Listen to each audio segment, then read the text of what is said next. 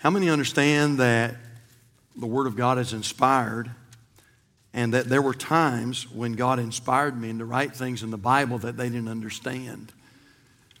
There were a lot of times when the writers penned the words and yet they didn't really understand what they were writing, but they wrote them because they were under the inspiration of the Spirit of God. Now, I'm not coming to you tonight to tell you that my words are inspired. And uh, by the way, you should be leery of anybody who does tell you that.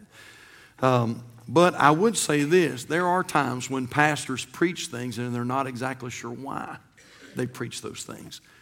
I have, um, God's been so gracious here lately. It's been giving me some wonderful, wonderful truths in my Bible study that I can't wait to share with you. Uh, and I had some other things that I'd been working on. God had been dealing with my heart about some other messages. But that's not what that's not the direction God wanted me to go tonight. And so I'm a little I've got mixed emotions about what I'm going to give you tonight. There's just a couple things that I'll bring tonight that I'll be honest with you, a little bit controversial. And um, but I believe this is the direction God wants us to go tonight. And so I'm going to, I'm just going to try to honor the Lord and uh, and uh, we're just going to trust Him and and and and, and see uh, what happens. Uh, I'm not your chief shepherd, I'm just your under shepherd tonight. But I do believe that there are times when the Spirit of God gives the under shepherd some things that the, that the flock needs. And the under shepherd doesn't always know why he's giving it. But the chief shepherd knows. And so, well, that's all that matters, isn't it? And so, I would tell you this I have prayed and I've sought God's face and asked God to show me what he wanted me to give to you tonight, and this seems to be the direction that we're going to go. So, 1 Corinthians chapter 4 in your Bibles, and uh, when you find your place, if you're able to stand, let's stand out of respect for the reading of God's Word. And we're going to use our Bibles a little bit tonight. So hold your Bibles open after we're seated, if you will, because we're going to flip back and forth a little bit tonight. 1 Corinthians chapter number 4, and look at verse number 14 tonight. And we're going to read down through verse number 17. Paul says, I write not these things to shame you, but as my beloved sons, I warn you. For though ye have 10,000 instructors in Christ, yet have ye not many teachers. For in Christ Jesus I have begotten you through the gospel. Wherefore, Paul said, I beseech ye, be ye followers of me. Now, that's our text tonight uh, verse number 16. Wherefore, I beseech you, Paul said, be ye followers of me. For this cause have I sent unto you Timotheus, who is my beloved son and faithful in the Lord, who shall bring you into remembrance of my ways, which be in Christ, as I teach everywhere in every church. And you may be seated tonight, and wasn't, wasn't exactly sure what to title this tonight, so I'm just going to call it this Stay faithful to your roots. Stay faithful to your roots. So follow me. We're going to have a word of prayer and then we're going to jump right into this Bible study tonight. And I want you to really follow me. I think this is amazing. This first little introduction that we're going to give you, it's just amazing to me. The Bible's always, it, it, the Bible's amazing to me anyway, but I, I hope it, it'll make sense to you. And so let's go to the Lord and ask God to help us and we'll jump right into this tonight. Father, thank you so much for the privilege to be here this evening at Calvary. And Lord, thank you for the, uh, for sending uh, some of our wonderful, wonderful missionaries to us tonight, and we're so glad we get to support uh, great people like the Shoemates, and we're thankful for what they're doing for the cause of Christ. And then, Lord, thank you for all of our missionaries and for letting us come around the altar and pray for them this evening. And uh, Lord, we just appreciate every song, we appreciate every handshake, we appreciate the fellowship. God, everything that's been done tonight, the special number that Maddie just uh, did for us, and uh, Lord, I'm, I'm glad you know our name. And, and I'm glad you know what we need tonight as a church. And you know what I need as a pastor. And uh, Lord, so tonight I pray that you'll breathe on us and I pray that you'll minister to us. And Heavenly Father, I pray that you'll use, uh, Lord, the words that, that, that, that you've given to me tonight to be a blessing and a help uh, to your people this evening. Save the lost, encourage the saved, edify the saints.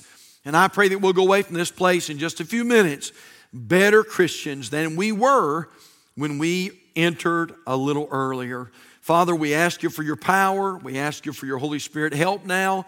And we ask these things in Jesus' precious name and for his sake. And all God's people said, Amen. We notice here that Paul is writing to the church of Corinth. And early in this letter, and we're, we're, we just read here in, in 1 Corinthians chapter 4, uh, and so we're early in this letter. But early in this letter, we find that Paul, the apostle, spends verse after verse after verse warning the Corinthian people about lifting up men, and especially specific teachers. Now, what was going on here? There's nothing wrong with being a blessing to somebody, but what was going on? It was almost getting to a, uh, to a place where they were exalting these teachers, almost to a place of worship. In fact, I want to show you that if I could tonight. Look, if you will, at 1 Corinthians. Turn back a page and look at 1 Corinthians chapter 3 in your Bibles. 1 Corinthians 3 and look at verse number 3. And Paul says to the church, and boy, it's pretty bold. He's pretty frank here. And verse number 3, Paul says to the church, For ye are yet carnal. You're carnal. I mean, he's, he's not pulling any punches here. He's just telling them like it is.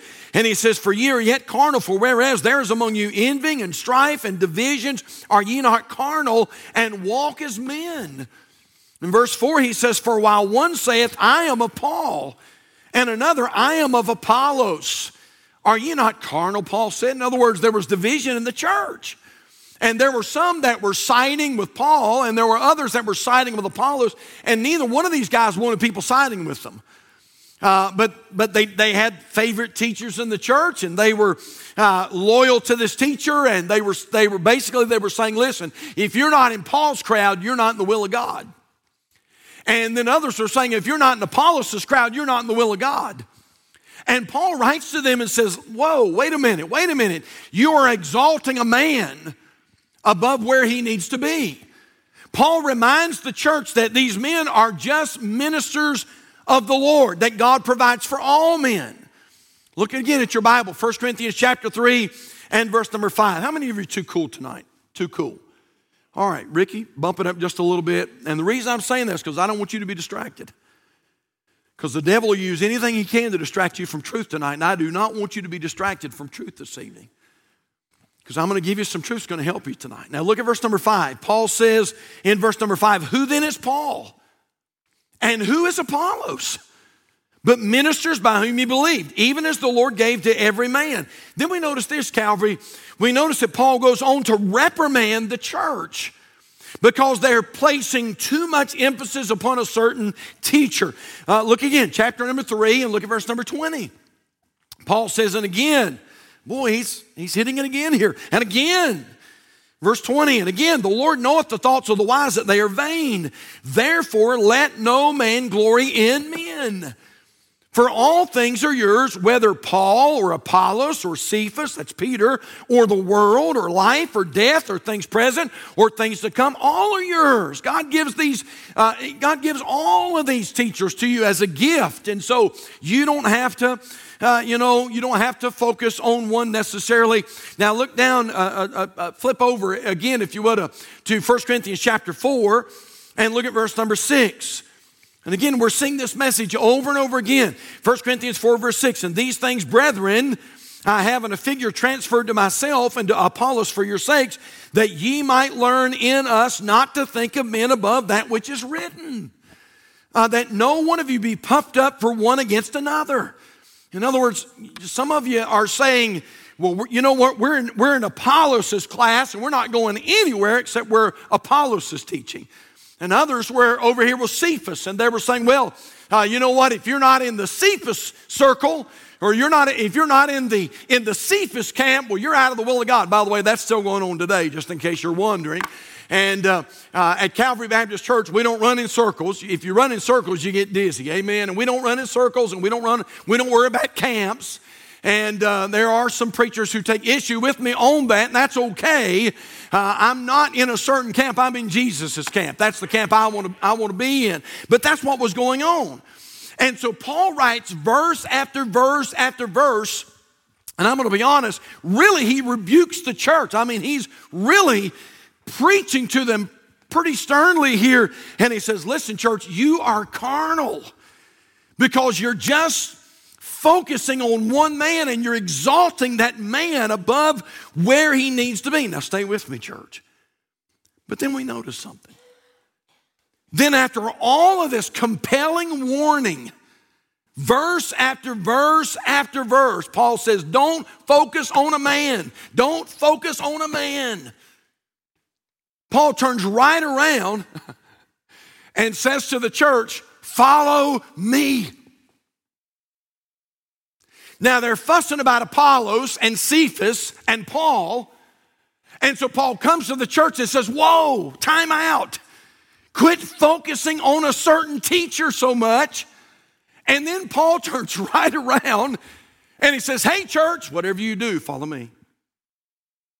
Whatever you do, follow me. Look at it. 1 Corinthians chapter 4, in verse number 16, after Paul has taught all these things that I just told you, he says in verse number 16, Wherefore I beseech you. Now you look up that word beseech, and it, it, it, it's, it's a word that means beg, basically. And Paul says, Wherefore, church, I beseech you, I beg you, be ye followers of me. Not only that, but Paul announces to the church that he's getting ready to send Timothy. And he says, Church, I'm going to send Timothy, and Timothy's going to come so he can teach my teachings. He's not going to give you Timothy's teachings. He's going to give you my teachings. Look at it if you will. Uh, look at uh, 1 Corinthians chapter 4, verse number 17. He says, For this cause have I sent unto you Timotheus, who is my beloved son and faithful in the Lord. Look at this. Who shall bring you into remembrance of what? Of my ways, which be in Christ as I teach everywhere and in every church. Now, I'm going to be honest. If you read 1 Corinthians chapter 3 and you read 1 Corinthians chapter 4, if you're not careful, it's a little confusing. And it almost seems like an oxymoron. Paul is saying, don't place too much emphasis on men.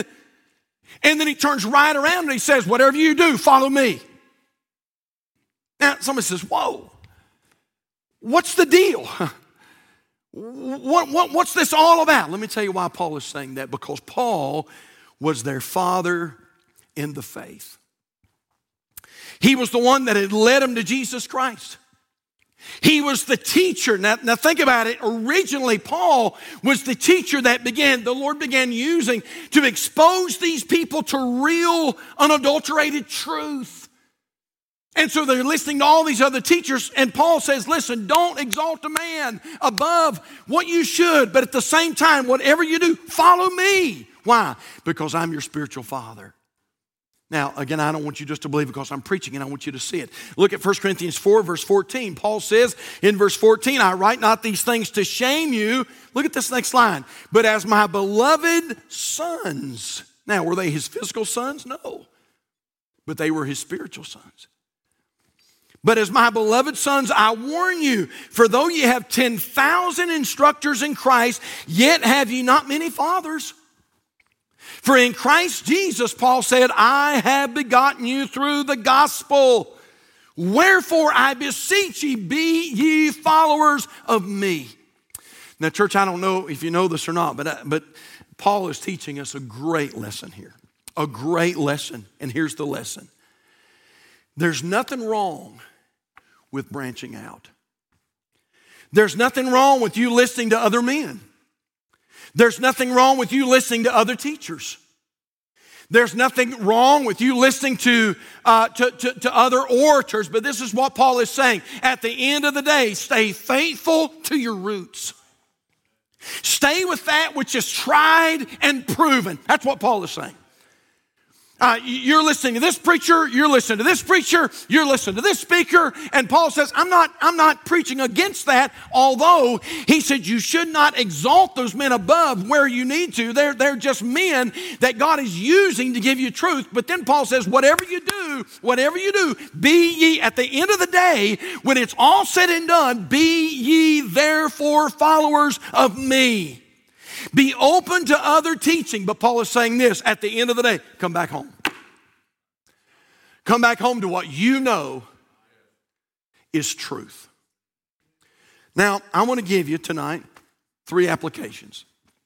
And I know that some of these might be a little controversial, and uh, But let me tell you how the Lord spoke to my heart when I read this the other day.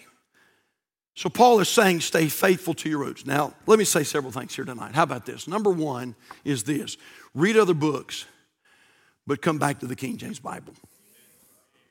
Now, I'm not against, here's the thing, and I know there, there, there are some preachers who would take great issue with me on what I'm getting ready to say. I'm not against you reading and gleaning from, from some other books that use various translations of the Bible. Uh, I, I do that. Somebody said you can't throw the baby out with the wash. And so if I'm reading a book and this guy's using other translations, you know what? I just eat the fish and spit out the bones. And I glean from that truth, from that book, what I can. And so I'm not preaching against that necessarily tonight, but I am saying this when it's all said and done, come back to the Word of God. That's what I'm saying.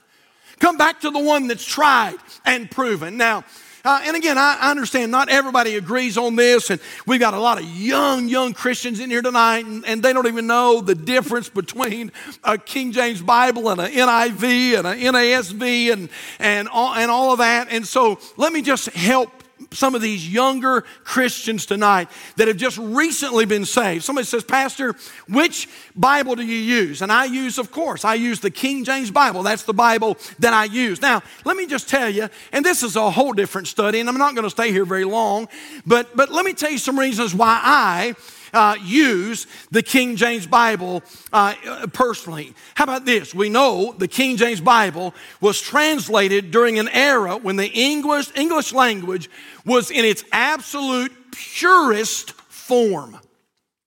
It's no accident that God had the King James Bible translated when He did. And English scholars will tell you, you don't have to take my word for this, you can check it out for yourself. But they will tell you that the English language was at a time when it was in its absolute purest form. We have today in our language, uh, today we have so much slang and so much uh, uh, the, the words that we use, and that's not how it was when the King James Bible was translated. Tell you something else. We know the King James Bible was used in most of the greatest revivals around the world.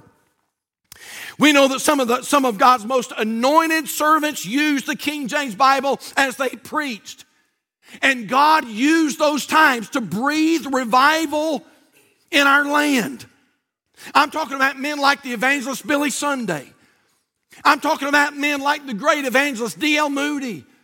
I'm talking about men even like John Wesley. And even Billy Graham used the King James Bible in his preaching. And so I'm just saying this if you use a book or read a book and it's got other versions in it and things like that, I'm not going to preach against that tonight, but I am saying this at the end of the day, come home.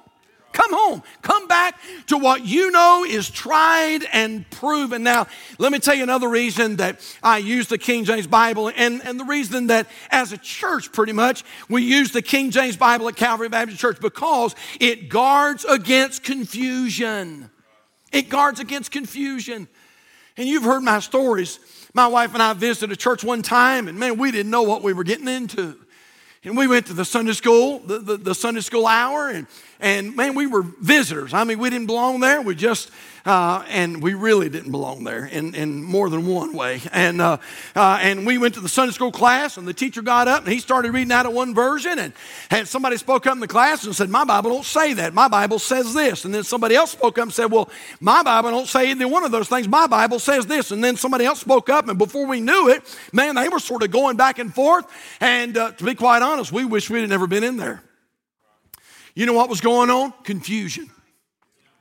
Did you know the Bible says that God is not the author of confusion? And so this is all I'm preaching, and I believe this is what Paul was preaching to the Corinthian church is at the end of the day, come back to that which is tried and proven. Come back to that which you know is truth. Now, church, let me just warn you about something. Be careful not to get swept up into the translation flood. Uh, the truth of the matter is, pretty much, there's a new translation coming out every month now. Every month. And somebody says, Pastor, why is that? Let me tell you why that is. Because the Bible to this day is still the best selling book in the world. Now, if you look in the front of your King James Bible, there's no copyright. You can copy it all day long and all night long, and nobody's going to take you to court because there's no copyright. These various translations that are coming out are not like that.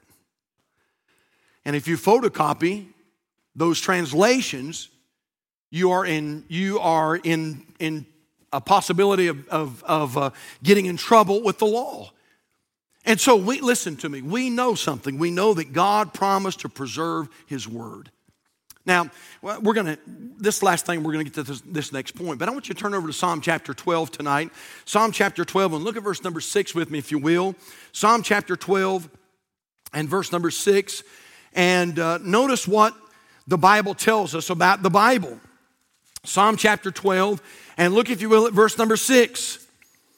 The Bible says the words of the Lord, verse 6, the words of the Lord are pure words, as silver tried in a furnace of earth, purified seven times.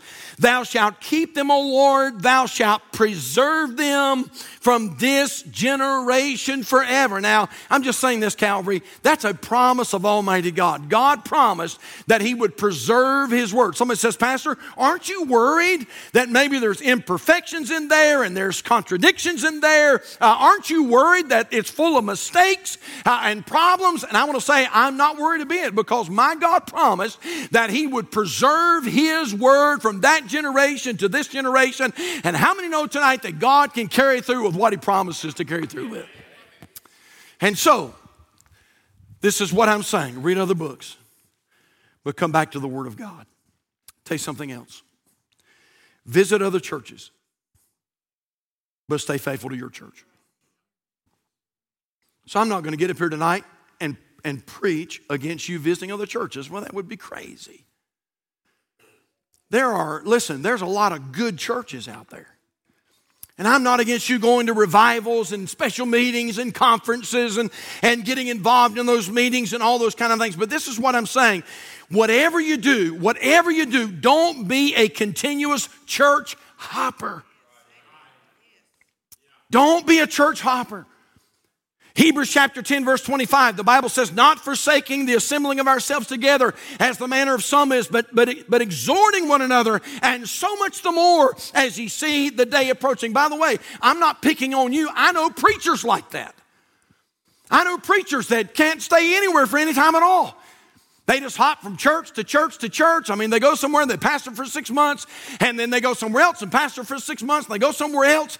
And uh, and I, I just I remember this. I remember that Dr. Ray Young. I spoke with Brother Young this week, and I, and I remember Dr. Ray Young said this. He said, "Find where God wants you and grow deep roots.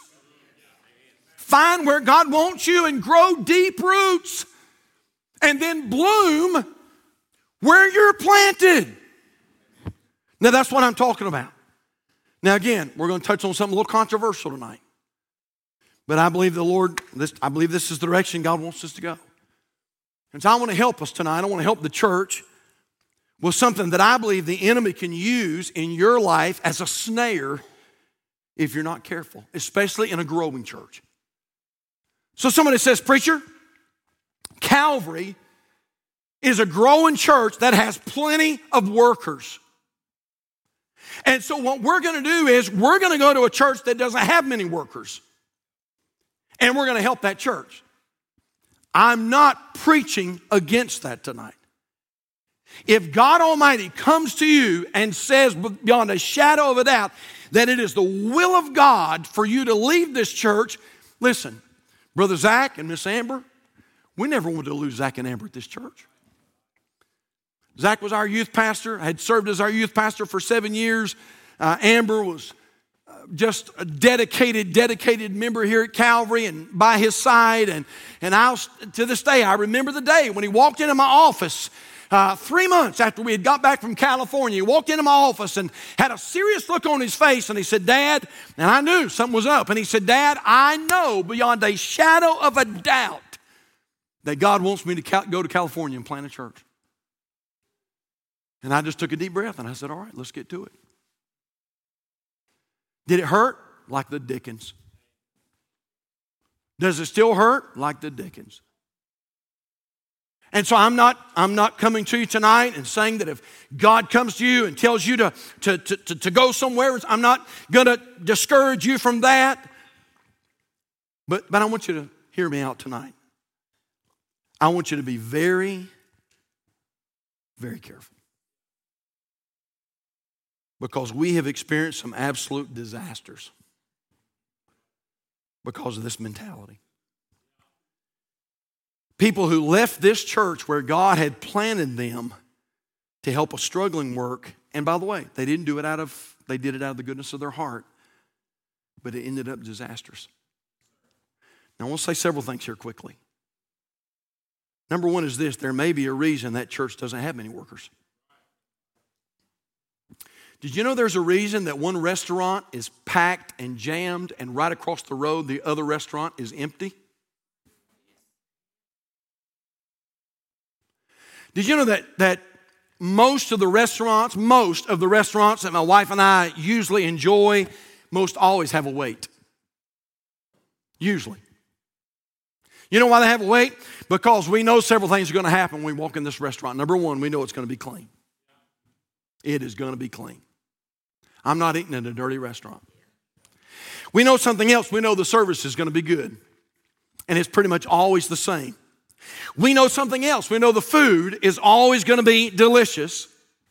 And we know that, we know, I know something else, not her. I know something else. They're, they give generous portions. Amen. I don't want to go somewhere where you're going to give me a, a, a, a stalk of celery and, uh, and, a, and a dab of sour cream. Hang that, brother. I, give me some meat to eat. Amen. And, uh, and, and listen, we go to those restaurants because we know some things are going to happen. I'm going to be honest with you tonight, church. My wife and I would rather go home and eat at home if we know we're going to go somewhere and get absolute terrible service. Did you know the truth of the matter is that there are some churches that are empty because they want to be empty? Well, preacher, we feel it in the will of God. And by the way, nobody's come to me. Not one solitary person has come to me and told me this. That's why I'm wondering about when I'm preaching tonight. And so somebody comes and says, Preacher, we're leaving Calvary and going to this little church over here in the holler. I mean, they don't have, you know, they don't have, uh, you know, 695 in their offering and uh, can't keep a preacher and, and uh, we're going to go over and help them. And I'm going to tell you something. You better be careful. There might be a reason that church doesn't have but $6.95 in their offering. And there might be a reason it doesn't have any workers. To be quite honest with you, there are a lot of churches that aren't hitting on a whole lot, and one of the reasons they're not hitting on a whole lot because they're unfriendly. They don't welcome everybody in. And by the way, just in case anybody's wondering, we haven't changed our philosophy on that. Everybody's still welcome at Calvary. Doesn't matter who you are, doesn't matter what the color of your skin is. Do I need to say that one again? Doesn't matter what the color of your skin is. Doesn't matter how big your bank account is or how small your bank account is, or you don't have a bank account, you keep your money in the mattress. It doesn't matter. Everybody's welcome at Calvary Baptist Church. But I would tell you this not every church is like that. There are some churches that are not hitting on a whole lot because they have very little vision. Some are worldly, many are family controlled. Many out there today want a preacher, not a pastor. They want some little puppet that will come into their congregation and preach a 22 minute sermonette to the church members on Sunday morning. They don't have Sunday night because the church said they can't have Sunday night. And he doesn't do anything that, that the church says they can't, that he can't do. And so he comes in on Sunday morning, preaches a 22 minute sermonette uh, on a Sunday morning, and, uh, and he doesn't have anything else to do in the church, and that's the way they like it. They like this little guy. They can sort of dangle on the string, on the string, and he just sort of comes in and gives them a good, good little, good little sermon. And boy, amen, we feel so much better about ourselves now uh, since we've heard this little, uh, little sermonette. Uh, and my dear friend, God does not bless that kind of ministry. Churches aren't hitting on a whole lot. Why? Because biblical authority is not practiced. Biblical authority, listen, if it says in the book, that's what we're going to do. Or if it says in the book, it's what we're not going to do. Boy, that controversial.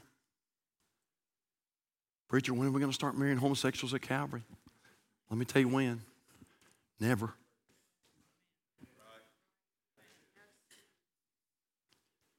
You say, Pastor, you be careful. They might shut you down. They might shut us down.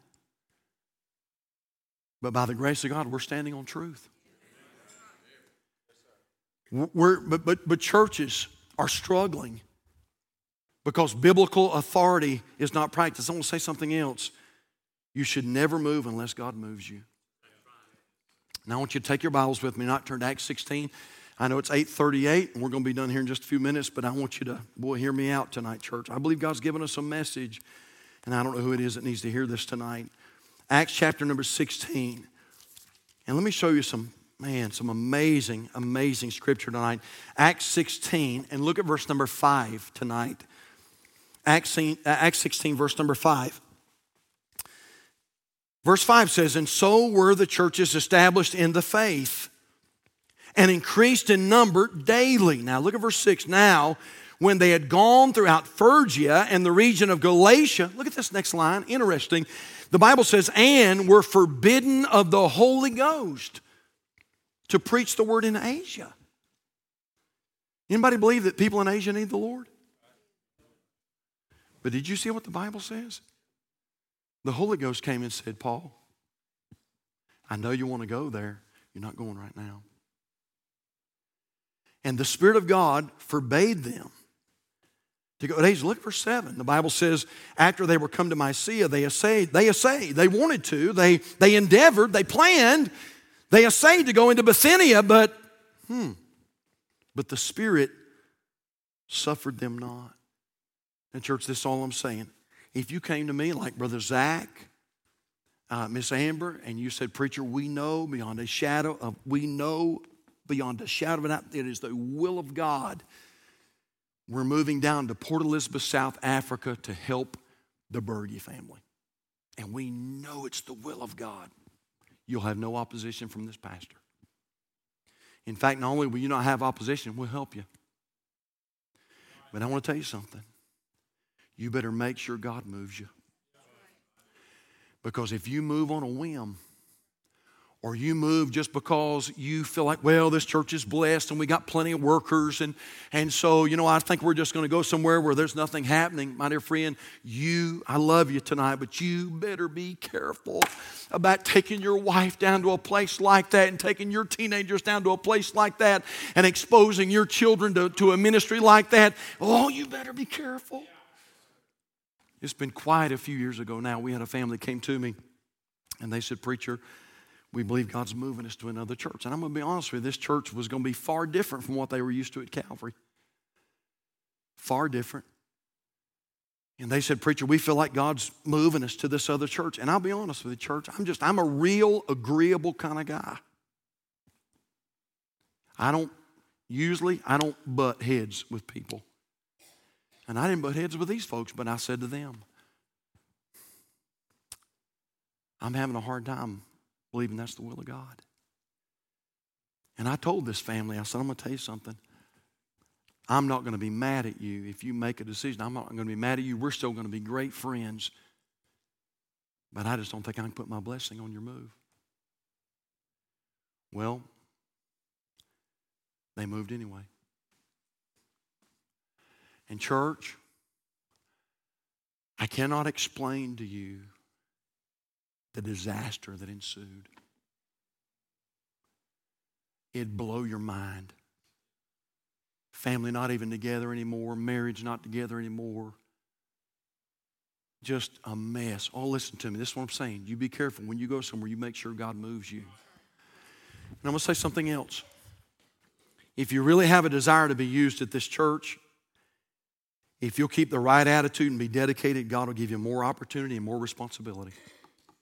Yes, preacher, I've been serving for six months and God hadn't put me on a board yet. Well, the Bible says, lay hands suddenly on no man. neither be partaker of another man's or uh, another man's sins. Uh, and so we, we don't make, you know, we don't make decisions real, real fast at Calvary Baptist Church. We're pretty slow.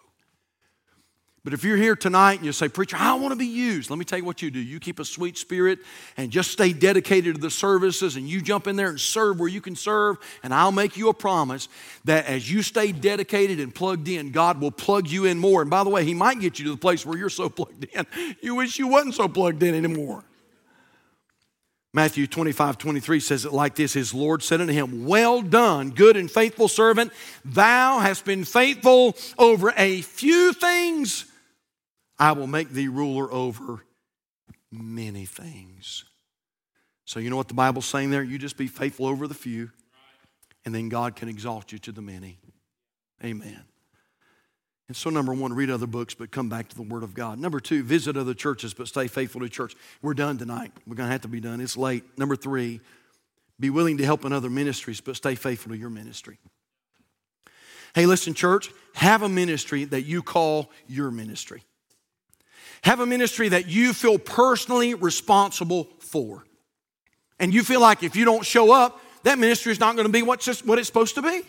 And by the way, that's true. If you don't show up, it won't be what it's supposed to be. Because God uses your contribution as a big part of the church. James chapter 3 verse 1 says it like this, "My brethren, be not many masters." In other words, don't do, don't, don't desire to be doing something that God hasn't called you to do. You know what our Bible's saying there? You serve in the area God has gifted you in and then stay in your lane. Is everybody with me tonight? Hey, you figure out where God has gifted you and just jump in there and serve and stay in your lane. The Bible says in Romans 11 29, for the gifts and calling of God are without repentance. 1 Corinthians 12 4, now there are diversities of gifts, but the same Spirit. And so we're done, but listen to me. You, you can, I think you can close your Bibles. I don't think we're going anywhere else tonight. But let me close with a few important statements. What are you talking about, preacher? Listen, let's be practical tonight.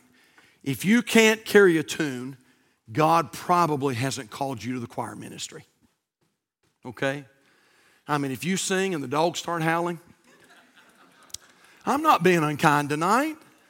I'm just saying that there are some people who can really sing like everything, and there's others who just who just have to make a joyful noise. Amen. And and uh, uh just can't carry a tune in a bucket if God hasn't gifted you with, with, with a voice where you can hold a, a, melody and hold a tune, then God probably hasn't called you to sing in the choir. Listen, if people are bored out of their gourd while you teach, that may not be your gifting. You know, did you know tonight, church, it could be that you're really, really good at praying with somebody at the altar. That's your gift. We say, preacher, that's not important. Pretty important to them. It could be that God has given you the gift of hospitality, and He has. He's given some of our folks that gift. He's given some of our folks that gift a lot more than me. I'm telling you, it is an amazing thing just to stand back on Sunday morning and watch our people roll. It is amazing. To see our ladies as they're meeting and greeting and welcoming, and see some of our men that are in their places and welcoming people. You know what? That's their gift. And by the way, by the way, if they weren't there, this ministry wouldn't be the ministry that it is.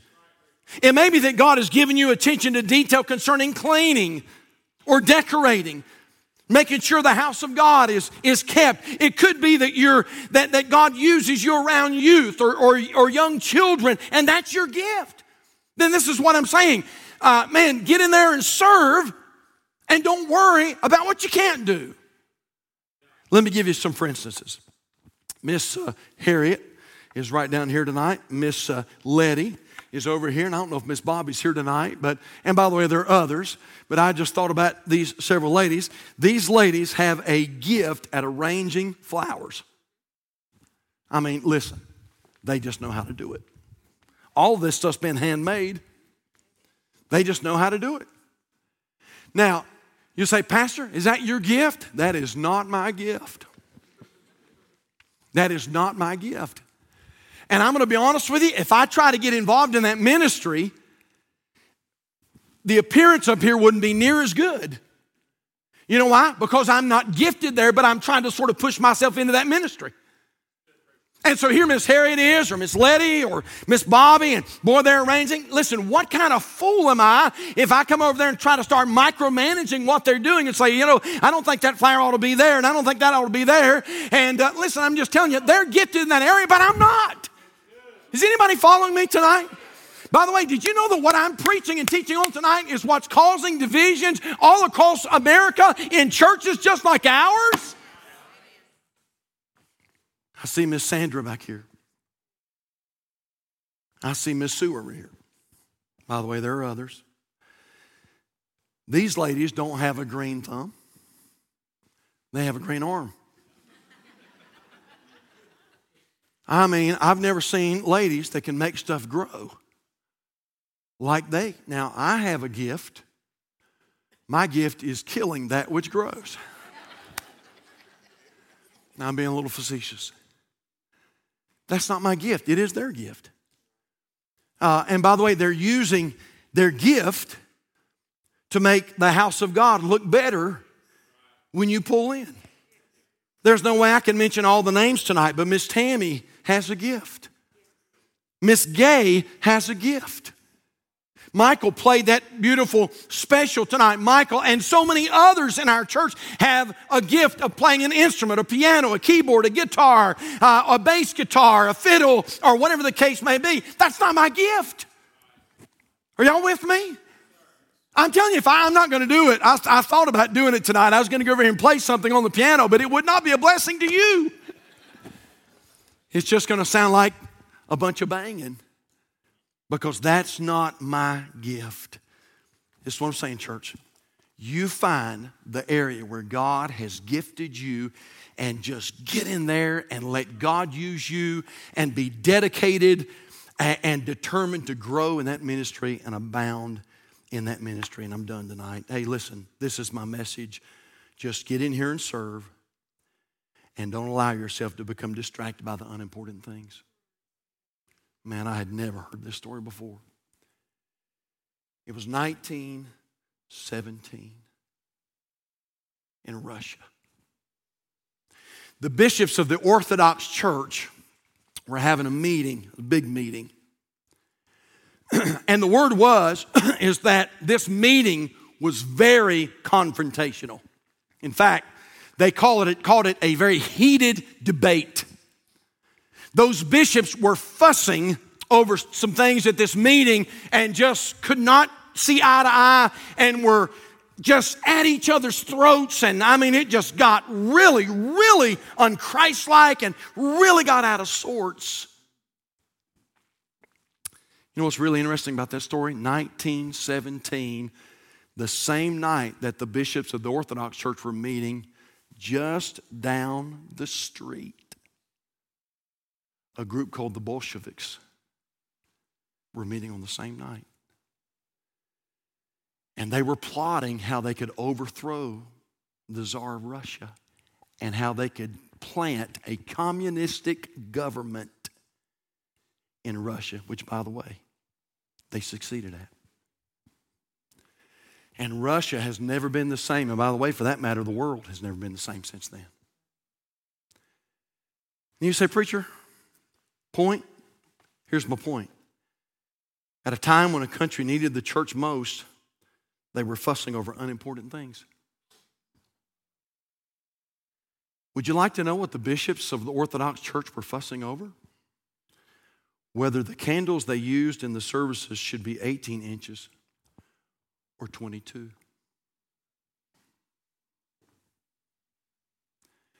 And while they fussed, about several inches of a candle, the world is going to hell.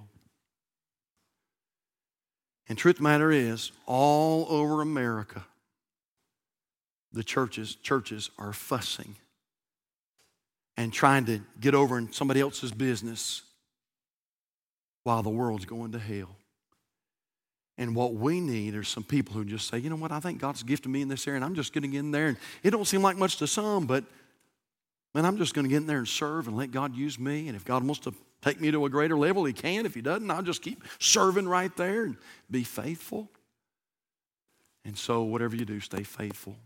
to your roots tonight. Let's pray. Father, we love you. Thank you for this time we've had together tonight. God, I pray that you would work in somebody's heart tonight and show them, Lord, exactly what you want them to do. Father, show them where you want them to serve. And Father, help them to be faithful in that area. And I pray, Heavenly Father, that you will use them. And Lord, just as sure as we're here tonight, you're using someone in some area, and the devil has come and the devil has said, That's not a big deal. That doesn't mean a lot. But Father, would you help them to realize that there are diversities of gifts, but the same Spirit? And Lord, you have given them that gift. And I pray that we will determine as God's people to use our gifts, however big they may seem or small they may seem. I pray that we, we will use them faithfully for the glory of our Savior. Our heads are bowed, our eyes are closed. Why don't we stand tonight all over the house? Heads are bowed, eyes are closed. Has God given you a gift tonight? You say, Pastor, I don't know what my gift is. Well, I tell you what I, I would think about doing. I would think about just tiptoeing down to an old fashioned altar tonight and saying, Lord, would you show me what my gift is? Lord, would you show me where to get plugged in? We're going to have that ministry expo in a few weeks. And Lord, would you show me where you want me to serve? What you want me to do? If you're here tonight and that's you, listen, I'm going to invite you to come just for a moment. Just come and find your place in an old fashioned altar. You're here tonight, you say, Pastor, I'm, I'm, I believe I know what my gift is and I'm using it. I'm using it. But boy, I want God to use me in a greater way. Amen. Why don't you just come tonight and just breathe a prayer to the Lord and say, Lord, would you take me to a new level of effectiveness? God, would you fill me with your Holy Spirit? Lord, help me. Would you use me in a greater way? Father, I'm so glad for how you're using me, but Lord, would you use me in a greater way? God, could, could, I, could I lead some other folks to Jesus? What about it tonight? What about it? Would you come?